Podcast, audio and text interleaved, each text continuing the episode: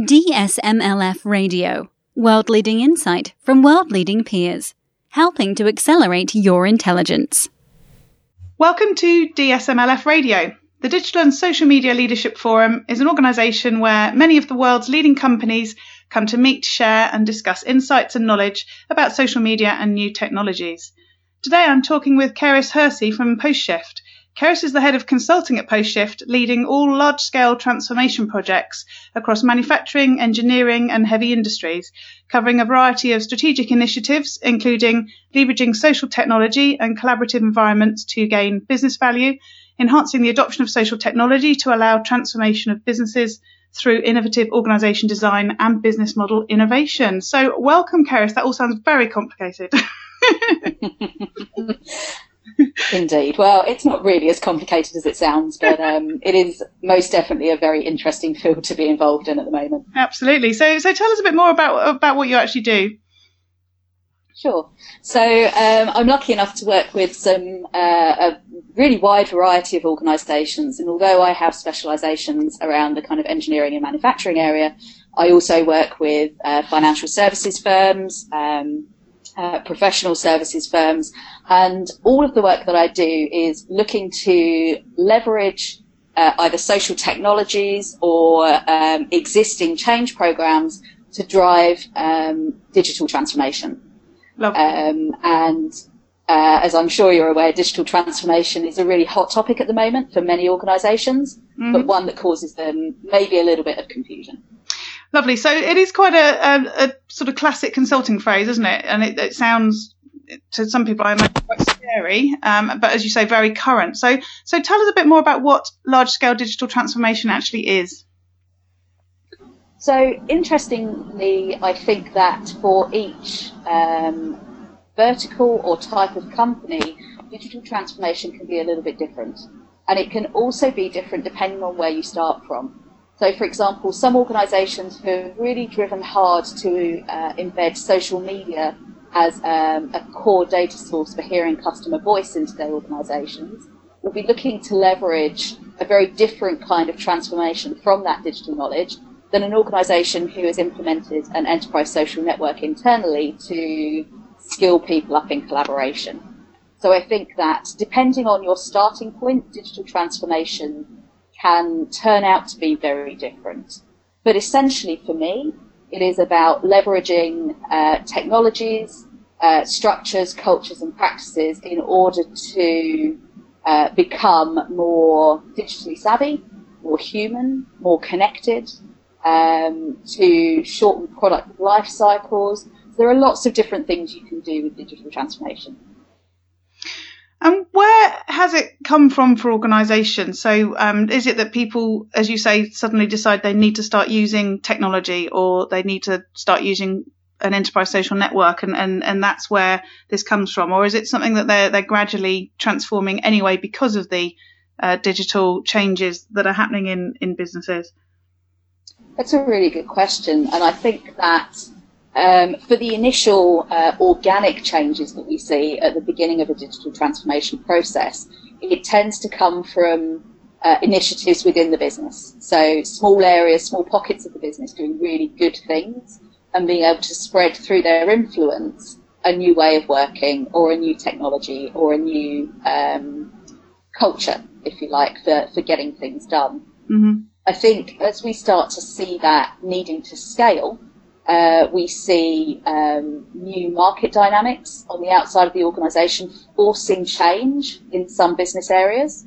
So if we take um, the example of um, the connected vehicle, so we know that uh, vehicles are made traditionally by companies like BMW, like Mercedes, like Audi. However, they're now feeling pressure from an area that they would never have expected to have competitors from, and that's the technology sector. So they're being challenged by the likes of Google and Apple to create the connected vehicle. So on one side, you have fast moving, very innovative companies who have grown up digital, uh, able to leverage all the good things about that. And on the other side, you have very traditional manufacturing businesses who are trying to join together their uh, expertise around hardware, around software, around data, uh, to bring together new business models. And I think that, um, that that's a key driver for some of the large scale change that we're starting to see happen in the business. that sounds to me like a, a real difference in how how you need to approach this sort of transformation, thinking about where it comes from sort of functionally that, you know, in the past, mm-hmm. these sorts of changes were, were being driven uh, sometimes by sort of the tech side of things, sometimes perhaps by marketing, because social and digital sort of perhaps came into organisations via marketing before it sort of went into other well into other areas. But not all of those projects worked at the you know in the early days, and I guess some of them still don't now. But where where does that all sit as far as this new sort of phrase around digital transformation? I think that um, those early uh, drives to make parts of the, dis- the business more digitally savvy are absolutely crucial to being able to move into the next uh, stage of digital transformation with a better idea of how your business needs to transform. No uh, two businesses will transform for digital in the same way. Mm-hmm. Uh, some will take um, more of an uh, outside in approach to change, so taking uh, market pull as the kind of strategic driver for change. Some others will be looking to create new innovative products in order to um, to grow the business into new areas. So they'll be looking to transform from the inside out. Mm-hmm. And I think that um, those initial projects where we learned so much about how our organisations react to digital can uh, provide A, crucial lessons in where to start. Uh, B, they provide areas of the business who are more digitally savvy than maybe the classic line of business areas, so the classic operational areas. And therefore, we can really support them as change agents, um, helping the journey to go a bit smoother and a bit quicker based on what we learned. Mm-hmm. So, why have some of these technology projects failed in the past? What, what were the main uh, things that got in the way? I think, um, I mean, there are a million different reasons why projects fail, but I think, uh, generally speaking, even if a project delivered on the technology promise, the change promise is often the one that is missing. So the um, technology in question doesn't deliver the level of change that was promised. Whether that's change to ways of working or changes to culture or changes to how work gets done, um, there is a tendency to fall back to the path of least resistance, even with a new technology. So if there's a quicker and easier way to do it, um, regardless of what that means for the way of working, then we tend to take that. That's quite a human thing to do. Yeah. And I think that, um, you know, a lot of these technology projects were potentially run out of the wrong parts of the business without enough engagement, without enough buy-in from, um, from sectors delivering um, kind of core value services, those who don't have the expertise in technology to be able to tell you exactly what it is they want um, without uh, some interpretation. Mm. So I think that um, some of, some of those issues came to play. I think also there was uh, there's a significant problem there with um, change projects which set out to change very fundamental things about the way the organisation works and not really ending up with the power to do that.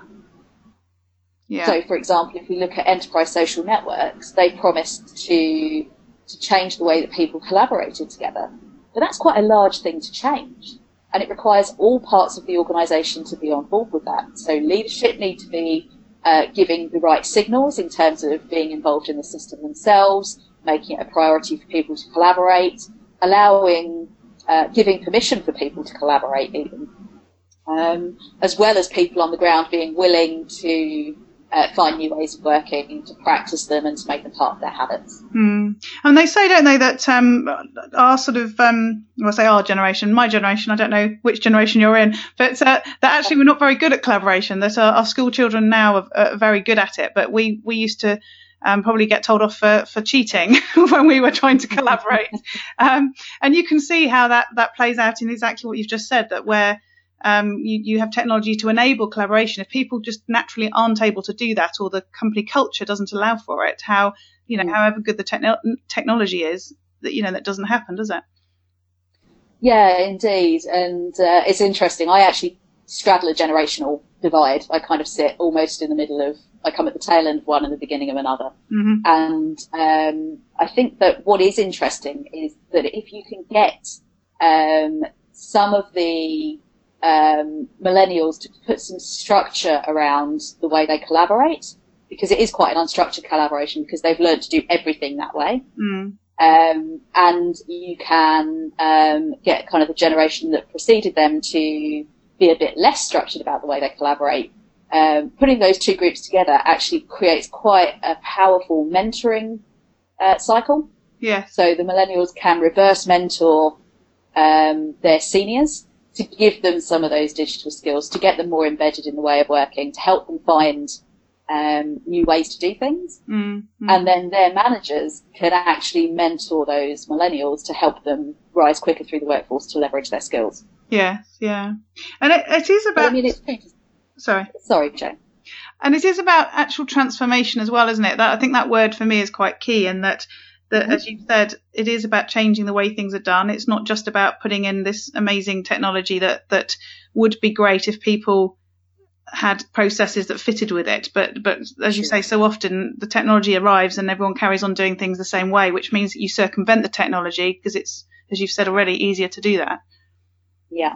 So some of the most interesting uh, and biggest scale um, changes that we see going on at the moment are with organisations who have recognised exactly that. They understand that just changing the way that things work um, at a low level, so making sure there's more collaboration, making sure things are more agile and iterative, making sure they're more open, is not going to be enough if their processes aren't addressed Mm. if the way that strategy created is created for the organisation is not addressed. And if you think about it, a strategy cycle is three to five years. Well, within a three to five year time frame, you can expect to see many more technologies, many more um, dynamics in terms of new types of products, many more dynamics in terms of changes in the workforce, all of which are going to work to make your strategy not as powerful as it once was. So finding new ways to uh, deliver strategy for the organisation new ways to plan and budget for resources. Um, all of these things, which are big things for organisations, need to be thought about in the context of digital transformation. Mm, yeah. So, how can people get started with this? Where where does it start in an organisation? What tips can we can we share with our our audience? I think that um, the DSMLF audience is a, a prime example of what we would call a change agent within an organisation. Someone who is passionate about the future of the organisation, can see um, the good things that could happen if they could adopt some of these new ways of working. Uh, they're actively seeking to create networks outside of their organisation so they can learn from others. And I think that those people are ideally placed to begin spotting the good stuff that's going on, maybe under the radar, maybe in small pockets of the organisation where people are desperately trying to work better. And the first thing that I would encourage them to do is to make contact with those people and start a network within their organisation, a network of people who are trying to do things better. Because they're going to be your best allies as you try to change the organisation, uh, which can be a frustrating thing to try and do. You know, we all know that feeling of going two steps forward and one step backwards. Mm. If you have some allies with whom you can share that experience and you can sense check and you can, um, you know, maybe even talk about something that's not worked as well, a, a failure, if you like, and process that and learn from it, then then the change agents can, can really um, support each other through that. Yeah. So in terms of larger scale um, change, we all know that it's really important to uh, to talk about that more openly.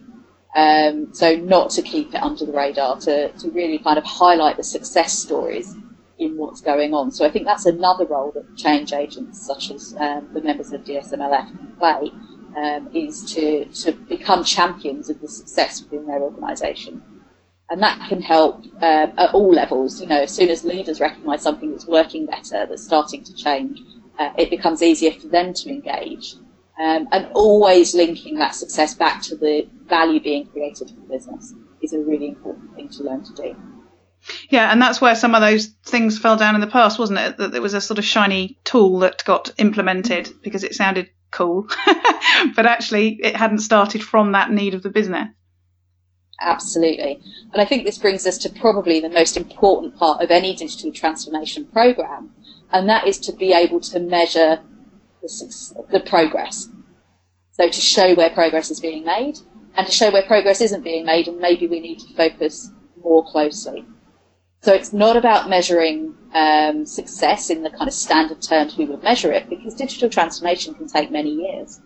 Um, so it's very hard to, you know, to measure as you're going along the success of what you're doing. However, you can show progress. So for example, if you have an enterprise social network, one of the great measures that you can start with is uh, one that we would call connectedness.